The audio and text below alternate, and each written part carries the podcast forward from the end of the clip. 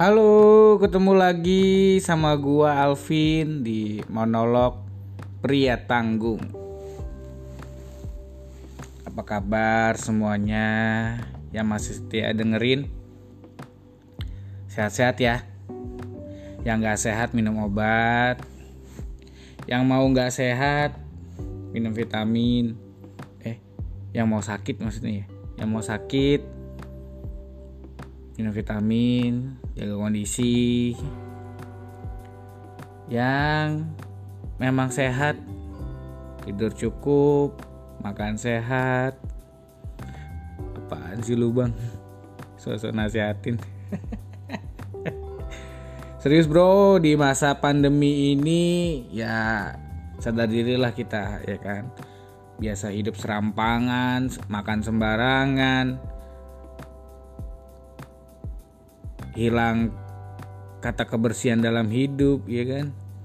Ya dikit-dikit berubah lah kalau emang nggak bisa langsung berubah jadi orang yang bersih sepenuhnya gitu ya dalam dalam arti yang sebenarnya gitu. Ya pelan-pelan lah. Karena sekarang lu menerapkan kebersihan pada diri lu gak hanya berefek pada lu doang tapi buat orang lain juga ya nggak? Awal-awal podcast. Udah so bijak lu bang. Ya ya gitu dah. Uh, udah beberapa episode kita bareng. Gua harap sih kalian masih tetap setia buat dengerin. Ya mungkin juga kalian udah mulai bisa buat ajak teman-teman kalian yang mungkin sefrekuensi sama kalian eh, sepaham atau sepemikiran untuk dengerin podcast gue juga. Ya lah bang, nggak modal banget lu promo. ya bantuin sih, ya kan? Ya, ya tapi kalau memang kalian pengen nikmatin sendiri juga nggak apa-apa ya kan? Tenang aja kita yang penting taste nya saat ngobrol ya enggak monolog bang. Iya monolog. Lu dengerin gue gue ngomong ya. Hari ini kita bakal ngobrolin soal momen senang dan sedih.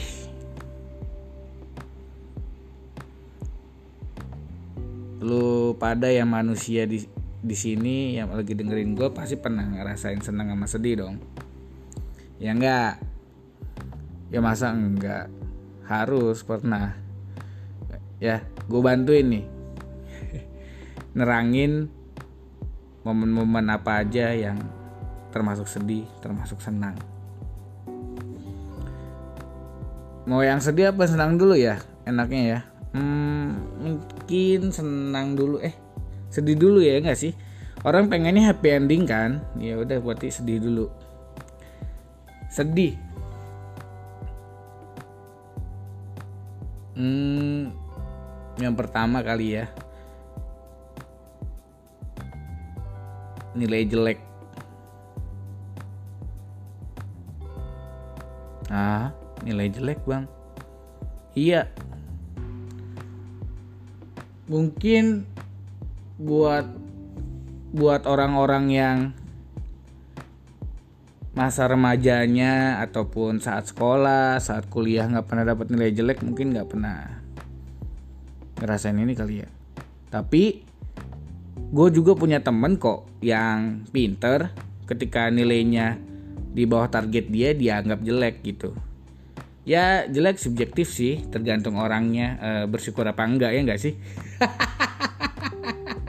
nilai jelek ya gimana orangnya? Bersyukur apa enggak? Ada orang juga yang dapat nilai pas rata-rata atau pas KKM bahasanya ya. Itu udah bersyukur banget ya kan? Udah wah dia gak jelek kok ini bagus buat gue gitu kan. Ya subjektif sih subjektif sih. Cuman ya kita ambil standar ke kelulusan aja ya. Pas lu nilai lu di bawah standar sedih dong lu apalagi yang udah usaha ya enggak sih? Usaha belajar usaha praktek usaha nyatet usaha buat belajar bareng juga mungkin sama teman-teman ya kan? Tiba-tiba nilai lu jelek nggak sesuai dengan harapan. Berarti apa? Apa coba berarti lu kagak doa bro. Cuman belajar belajar belajar dan belajar. Ingat usaha tanpa doa itu percuma. Ya lah bang. Bang lu ngajarin kami kami nggak nggak nggak. Buat gua doa itu pendamping aja sih. Bukan nilai utama. Usaha kan nggak boleh hilang juga gitu kan. Sama usaha doa juga nggak nggak boleh hilang. Cuman kecewa sih. Gue pernah ngerasain dulu gue pernah belajar uh, pas mau ujian dan kebetulan gak SKS ya kan? Sistem kebut semalam. Gue udah siapin semuanya seminggu sebelum catatan udah gue kumpulin gue rangkai hamin 5 gue bikin uh, note-note kecil untuk uh, baca sembari jalan di jalan pulang ke rumah ya kan? Atau pas berangkat sekolah atau berangkat kuliah gitu kan?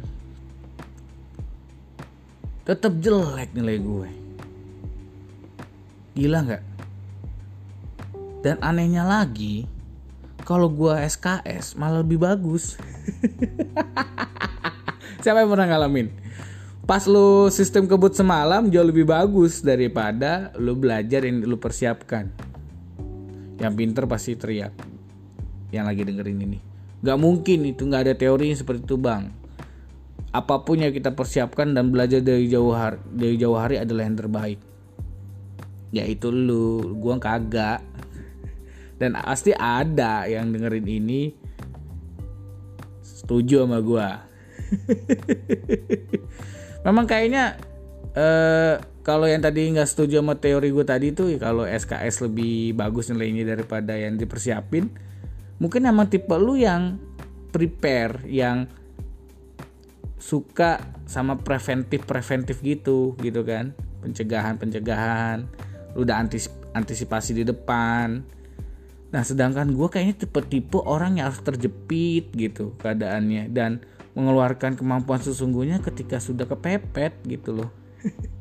Dan otak gue kayaknya dirancang buat itu deh. Kepala gue kayaknya dirancang buat itu buat menyerap apa pun saat kepepet gitu. Dan gue seperti mengeluarkan semua potensi di diri gue ketika kepepet gitu ya. Ya kan tipe manu tipe tipe manusia kan beda ya kan? Ya mungkin gitu kali kalau gue gitu loh ya jangan ditiru. Kalau memang lu udah biasa belajar dari jauh hari jangan ngikutin gue juga ya kan? Siapa tahu nanti malah nilai lu jadi jelek gara-gara gue cuman gini. Balik lagi ke jelek. Jelek kan subjektif ya. Kalau memang lu merasa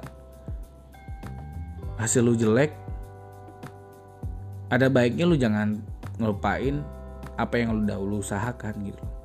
Kadang orang lebih melihat atau mendengar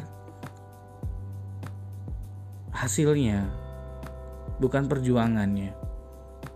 Itu sih yang kadang-kadang membuat lu makin desperate gitu makin depresi gara-gara atau makin kecewa lah gak usah depresi lebay ya. Makin kecewa ketika lu dapat hasil yang jelek nggak tahu linear apa enggak sejala, selurus apa enggak masalah kok gue bisa jelek sih padahal gue udah usaha gitu loh. Kan makin kecewa nggak? Ya dong makin kecewa dong. Menurut gua sih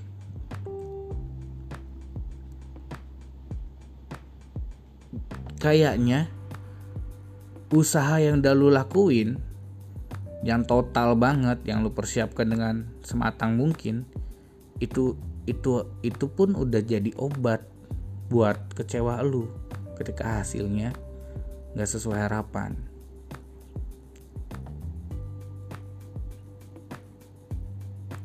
Dan jangan khawatir jelek itu kan atau eh sorry nilai jelek ya. Jatuh jelek jadi kayak jatuhnya gimana gitu ya. Nilai jelek itu kan bukan akhir segalanya. Ya mungkin lu efeknya jadi ah gua nggak naik kelas. Ah gua gagal mata kuliah ini. Ah gua gagal lulus masuk perusahaan karena nilainya nggak dapet. Jelek nilai gua pas ujian masuk bro hidup tuh nggak dari itu doang. Lu pasti punya kesempatan lain. Dan siapa tahu nilai jelek lu itu adalah jalan untuk lu dapat peluang yang lebih bagus ya kan? Tetap positif deh. Lu kecewa di awal boleh dong. Nggak boleh pasti boleh sih menurut gua dan mungkin ya gue kasih waktu sehari lah ya. Buat kalian yang kalau nilainya jelek kecewa sehari aja. Lu boleh teriak-teriak nangis-nangis serada besoknya di hari yang baru lu punya semangat baru lagi. Lu punya harapan baru lagi. Lu punya rencana baru lagi. Ya gak sih? Iya dong karena gue dulu pernah kayaknya ngerasa oh nilai gue jelek. Gimana dong gue gue pusing gue di rumah nggak nafsu makan ya kan? Ya gue nggak bisa tidur. Malam-malam gue keluar ya kan? Ke teras rumah gue mikir duh nilai gue jelek banget gimana nih terus gue berasa gagal gitu kayak aduh. Parah sih kata gue. Mau gimana nih? Yang lain lulus gue enggak. Apalagi waktu itu kondisi gue satu circle pertemanan gue lulus semua gue doang yang gak lulus gitu kayaknya nambah malu aja ya gak sih? Lu pernah gak sih ngerasain itu? Lu nambah malu bro.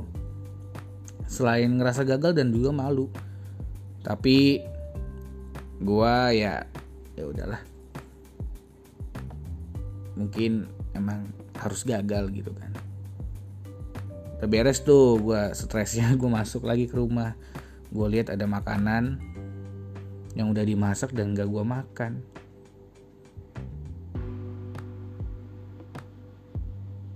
Ternyata kalau gua stres sendiri ada juga usaha orang lain yang gagal. Nyokap lu bikinin makanan ibarat kata buat lu yang pulang dari kuliah atau sekolah. Karena lu marah-marah sendiri karena lu stres sendiri. Usaha nyokap lu buat nyajiin makanan buat lu gagal. Ya nggak?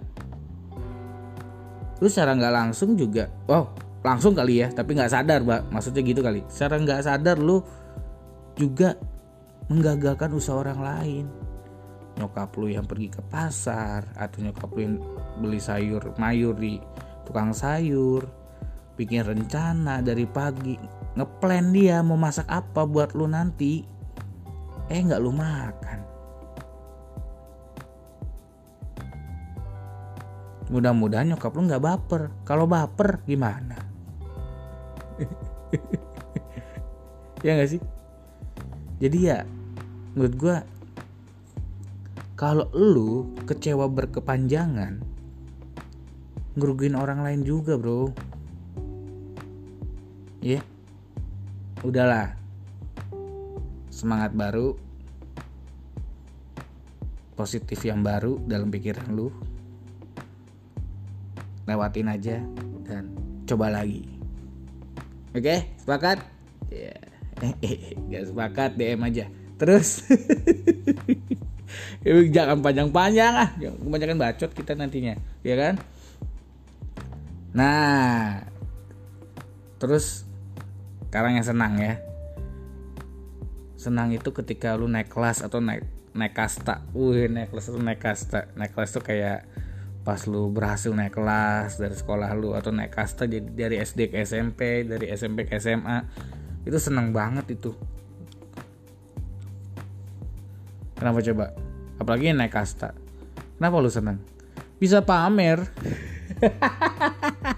Eh gue masuk sekolah ini lo favorit dia. Pamer dasar lu.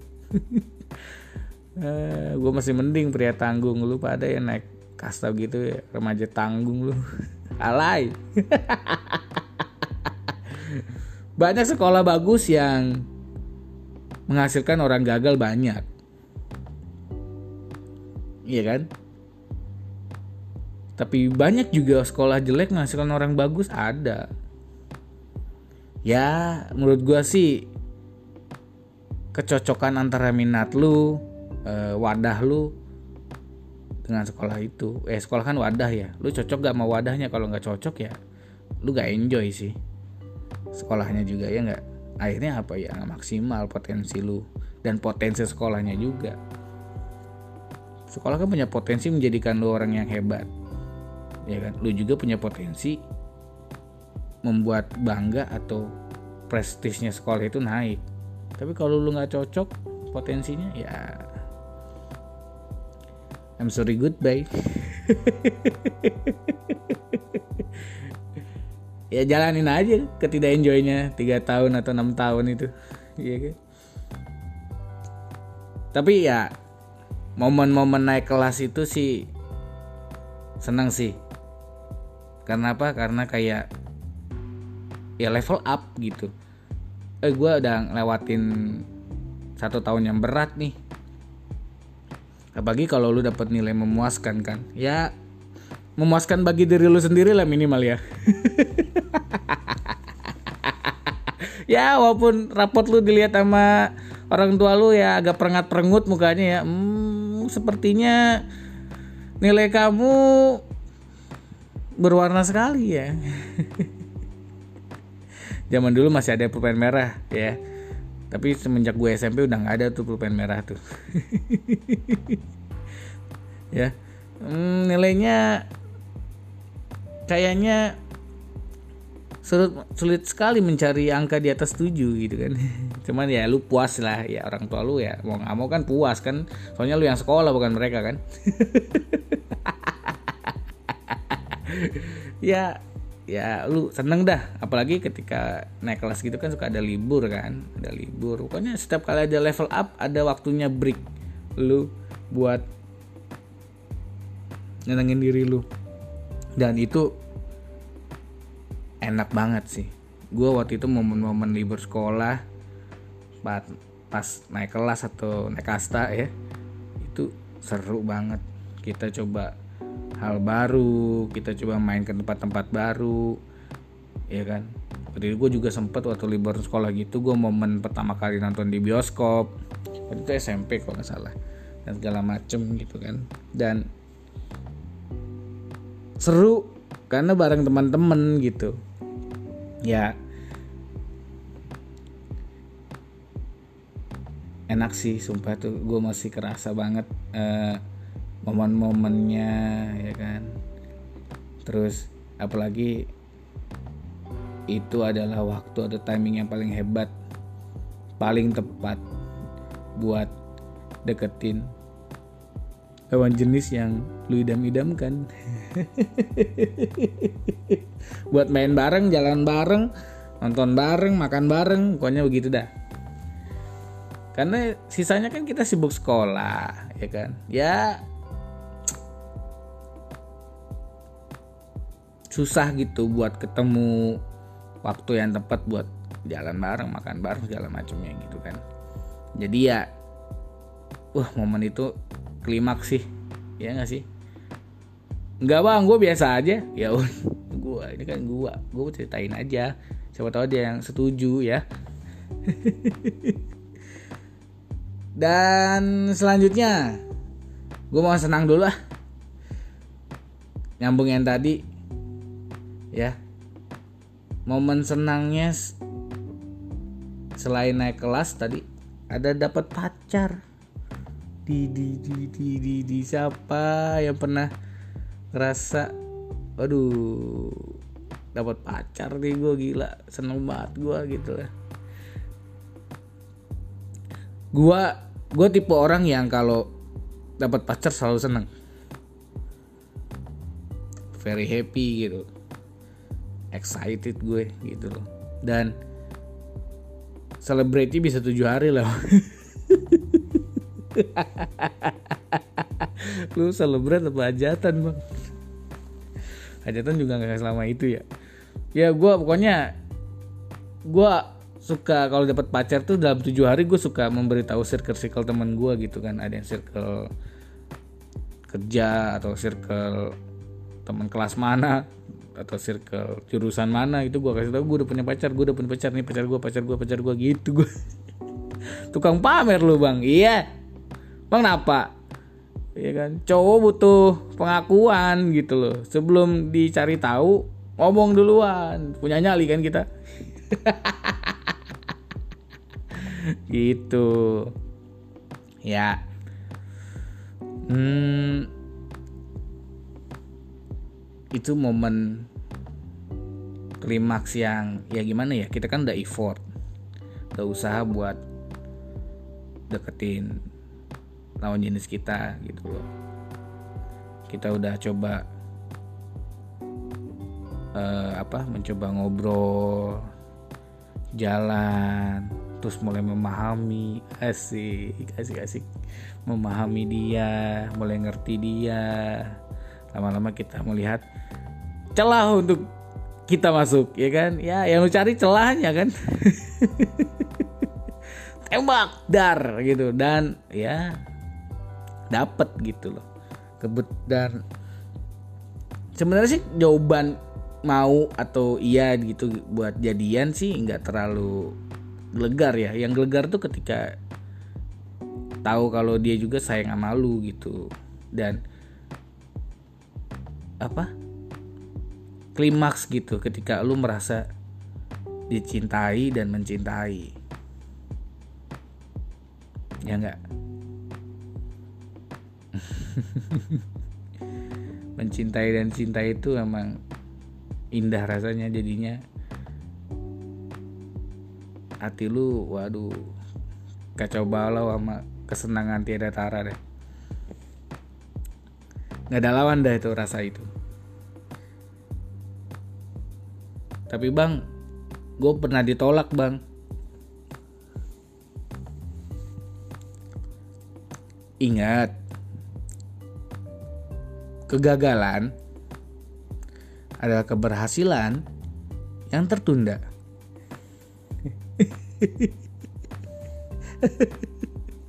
Tai lu banget. Alasan aja lu. Ya ada lu temen gue yang ditolak sampai beberapa kali dan akhirnya jadi. Bahkan sampai menikah ada. Slow aja. Kalau lu masih punya uh, apa harapan dan lu gak kehabisan cara untuk usaha, lanjutin aja kecuali ya lu ngerasa oh udah nggak ada harapan nih gue juga udah capek berharap ya udah tinggalin tapi kalau lu memang belum menyerah lanjutin ya kan? Mungkin bukan salah caranya atau mungkin bukan salah kedua orang itu lu atau dia. Tapi momennya aja salah. Biar kata lu nembak cewek gitu kan. Pas lagi kebakaran ya nggak mungkin dia nerima ya kan? Panik bro. Lagi lari. Aduh kebakaran kebakaran. Kamu mau nggak jadi pacar aku apa? Apa? Gitu. Oh ya kan? Udah uh, apa dia lagi sibuk ya kan?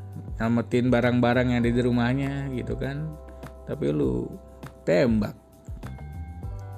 Ya kan? Nggak mungkin dong. Ya lu lihat momen juga gitu maksud gua. Ya lu per, masa lu udah effort segala macem persiapan buat finalisasinya cupu kan nggak mungkin dong. Ya nggak? Nah sekarang yang sedih. Lanjut yang sedih. Momen sedih adalah momen kebalikan yang tadi. Putus. Ya Allah bang. Putus sedih banget bang. Ya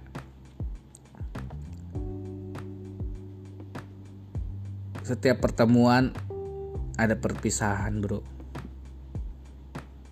Ada yang dipisahkan maut ya kan? Ada yang dipisahkan restu. Terakhir ada yang dipisahin sama mobil bro. Woi ya masih naik motor naik beat. Ya aduh kalau lu mobil ya, kebanting lo masih Nia.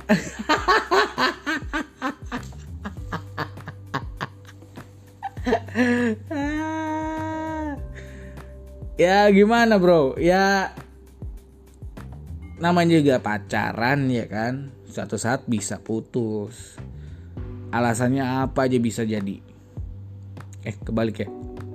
Alasannya bisa jadi apa aja? Ya gitu. Ya dan jangan lebay hadapinnya. Gue sebagai orang yang pernah lebay ngadepinnya nyesel bro. Jangan terlalu lebay. Cukup bicarain baik-baik gitu loh. Jangan sampai uh, momen terakhir lu sama dia jadi sesuatu yang buruk kenangan yang buruk. Siapa tahu pas lu putus itu terakhir lu lihat senyum dia yang lu selama ini puja. Siapa tahu pas momen putus lu itu adalah momen terakhir lu bicara mandang matanya siapa tahu pas putus itu adalah momen terakhir buat lu bilang kalau lu masih sayang dia.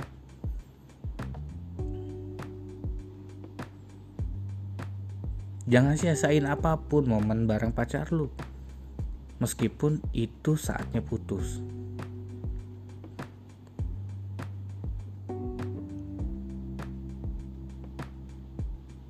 Oke. Okay? Lalu nih agak agak bawang nih gua. Aduh. Jadi inget mantan gua nih. aduh duh duh duh tadu bawang ah udah udah ya ingat-ingat tadi tuh omongan pria tanggung ya siapa tahu manfaat ya kan jadi kalau lu kira-kiranya mau ngurusin pacar bikin momen yang kayak tadi aja tuh oke. Oke okay, selanjutnya.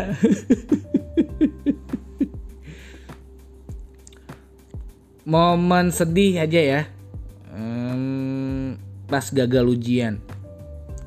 Gagal ujian ini gue maksud bukan hanya gagal tadi kayak ujian sekolah ya tapi juga ujian hidup.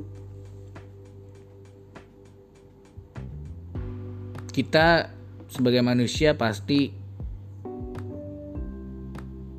punya cerita dan yang gue anggap cerita adalah bukan sebuah kabar. Kalau isinya kabar baik doang bukan cerita. Karena selama ada kata baik, pasti ada pembanding yang bisa kita bandingin dengan baik itu gitu loh. Dan pembandingnya pasti kabar buruk. Kalau isinya semuanya kabar baik, ya yang baik yang mana? Ya kan? Tanda dia kabar baik adalah tidak lebih buruk dari yang buruk. Eh, ngomong apa sih lu bang? Bang bang pusing lu. Ya pokoknya nggak akan ada kata baik kalau nggak ada kata buruk. Gitu loh. Ya begitu pokoknya. Dan itu udah terjalin atau menjadi sebuah cerita dalam hidup kita ya kan? Kadang kita gagal dalam ujian ya. Kayak sekolah tadi ujian masuk perusahaan ataupun gagal dalam memenuhi harapan orang tua gagal dalam ekspektasi kita sendiri. Dan kita kecewa di situ.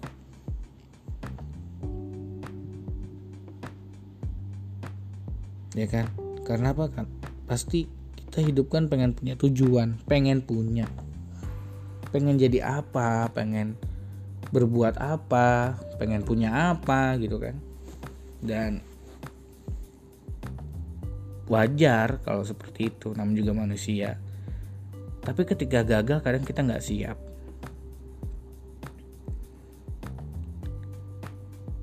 Ya gue bisa pastikan sih semua orang nggak ada yang pernah siap buat gagal. Minimal nggak jerit lah kalau gagal ya kan nggak jerit nggak nangis gitu loh tapi pasti tetap kecewa gitu loh. Nggak mungkin enggak misalnya atlet yang di pertandingan final kalah itu kecewa banget tuh. Atau ya tadi yang mau lama kerja gagal di ujian masuk kecewa banget karena harapan untuk dapat penghasilan ya kan? Ataupun ada yang gagal dalam melahirkan, mengandung, ada yang gagal dalam mendidik anaknya, ada yang gagal dalam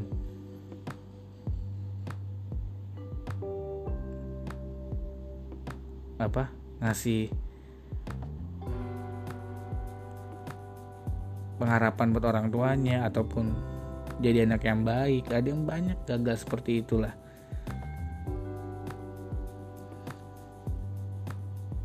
Tapi tahu nggak sih lu kalau yang nyatain gagal tuh kebanyakan diri lu sendiri gitu. Ya nggak? Yang menyatakan lu gagal tuh kebanyakan diri lu sendiri. Kalau ibarat kata lu lihat kertas ujian dan tulis tidak lulus so what? Itu kan cuma kertas. Ya nggak yang didesain buat standar tertentu gitu. Menurut gue kata tidak lulus gak tepat atau gagal gak tepat. Menurut gue di luar standar lebih tepat.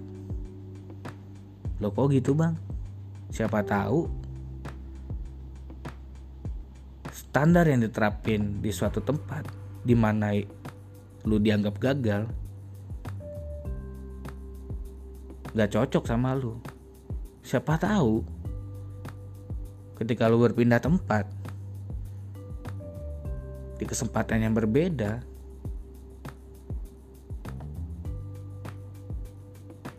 lu ketemu standar lu.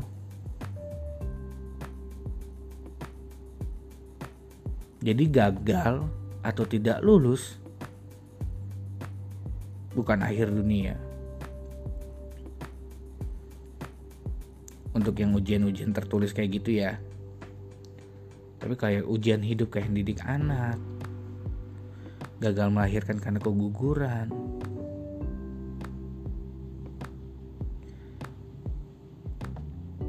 Itu kita alamin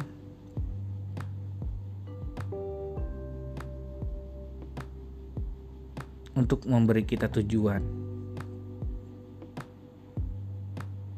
Ya nggak sih?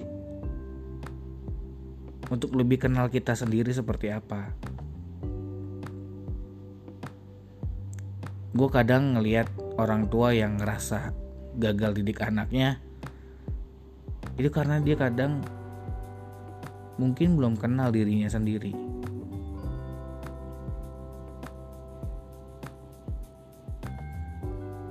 gua sih di hidup gua lebih banyak nemu anak yang ngerasa enjoy sama orang tuanya ketika orang tuanya udah jadi diri sendiri. Dalam artian standar orang tuanya standar baik orang tuanya gak diambil dari standar masyarakat yang ada. Contoh ada orang tua yang bilang kamu harus juara kelas. Karena itu standar bapak sama ibu.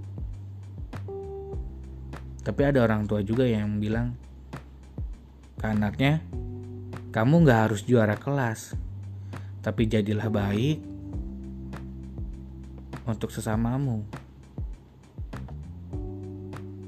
Dan luluslah dengan sepantasnya sesuai dengan kemampuanmu dan usahamu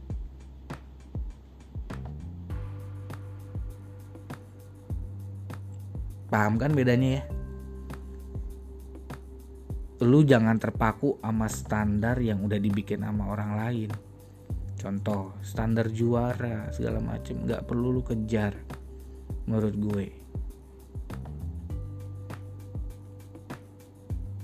Karena nanti lu capek buat ngejar standar itu terus. Tapi bila lu berdamai dengan standar lu, menurut gue sih damai juga hati lu. Damai juga sekitar lu. Atau contoh tadi damai juga buat anak-anak lu. Buat yang gagal mengandung, keguguran, standar ibu yang baik bukan yang berhasil melahirkan anaknya. Bukan hanya itu. Standar ibu yang baik bukan hanya dari satu hal yang kayak gitu. Kadang gue nemu Cuma ada sih satu tokoh di hidup gue tapi gue agak sebut namanya. Gue nemu orang yang gak punya anak. Tapi buat jadi ibu itu keren banget sih. Ngomong banget. Nganyomin banget. Kasih banget sama sesama gitu udah cocok banget buat jadi ibu deh pokoknya. Tapi nggak jadi ibu. Belum jadi ibu.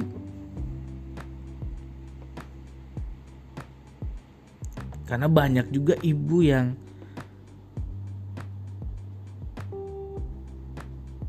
mungkin belum pantas gitu dalam tanda kutip menjadi ibu karena mungkin usianya terlalu muda atau pengalaman hidupnya yang terbatas gitu. Tapi omongan gue yang tadi pun bisa dibantah soal kepantasan. Karena standar gue sama standar kalian pasti beda kan? Jadi selama lu masih bandingin diri lu dengan orang lain atau ngambil nilai standar dari orang lain gundah hati lu. Gak damai hati lu. Jadi jangan diambil pusing. Pilihan terbaik terkadang ketika hati lu tenang sama damai. Walaupun indera-indera yang lu rasakan di dunia entah mulut entah mata entah apa entah hidung terasa nggak terpuaskan tapi hati lu tenang.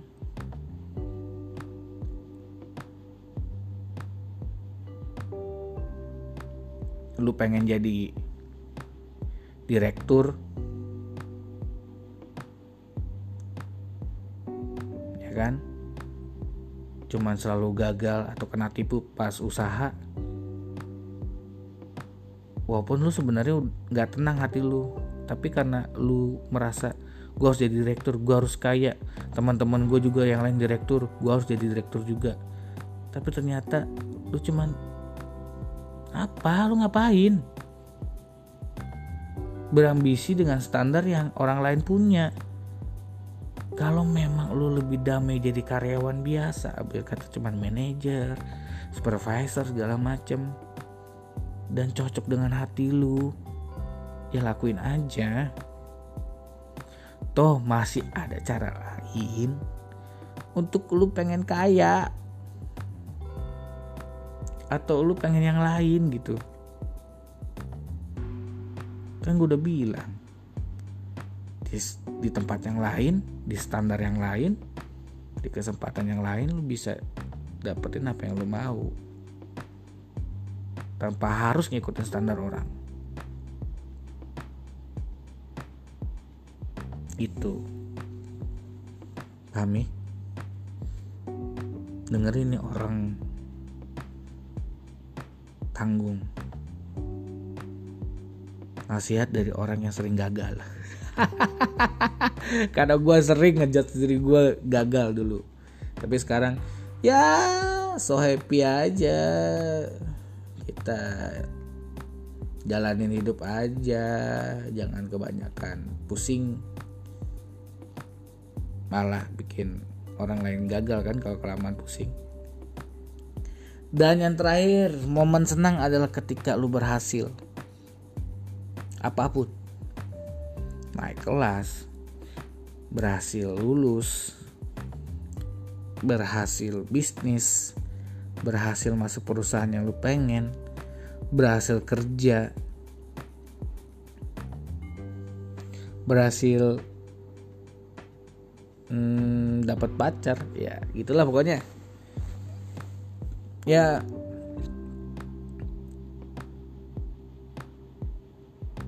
Ketika lu berhasil ada dua jalan. Yang pertama rendahkan hati lu. Yang kedua tinggikan hati lu. Orang yang pernah belajar PKN pasti milih yang rendahin hati lu. Tapi orang yang belum pernah berhasil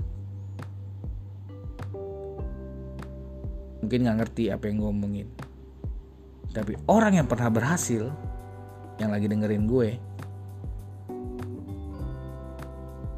pasti ngalamin namanya susah ngerendahin hati. Ya nggak? ya minimal sombong lah sama bapak lu, ibu lu, apa pacar lu atau pasangan lu ya nggak sih? Banggakan diri bahasa halusnya. Ya, sombong aja sama aja cu. ya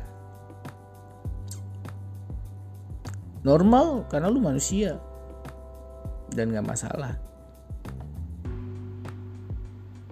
Ya enggak kecuali jadi masalah buat orang lain kayak orang lain apa sih lu sombong banget ya ya udahlah dia ngerasakan lagi lu juga sih semua orang lu sombongin ya kan? Sampai orang yang nggak lu kenal pun lu ngomong. Itu ganggu sih. Uh, pilihannya dua itu. Rendahin hati lu atau tinggiin hati lu. Sebagai orang yang pernah rendahin hati dan tinggiin hati lebih banyak manfaatnya yang rendahin hati. Namun lebih susah buat lakuinnya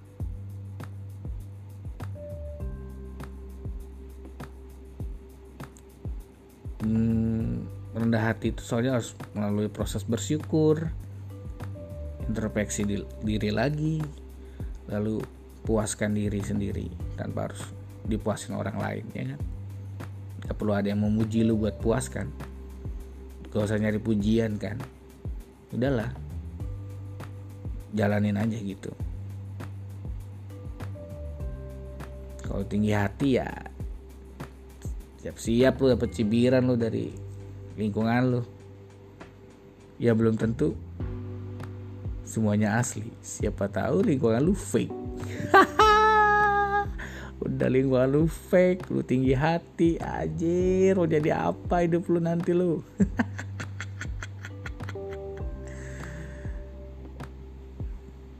Rendahin hati lu serendah-rendahnya nggak perlu lu cari pujian sana sini. Yang penting lu puas sama diri lu sendiri. Dengan standar yang punya lu sendiri. Dan lanjutkan hidup lu. Oke? Gitu aja kali ya.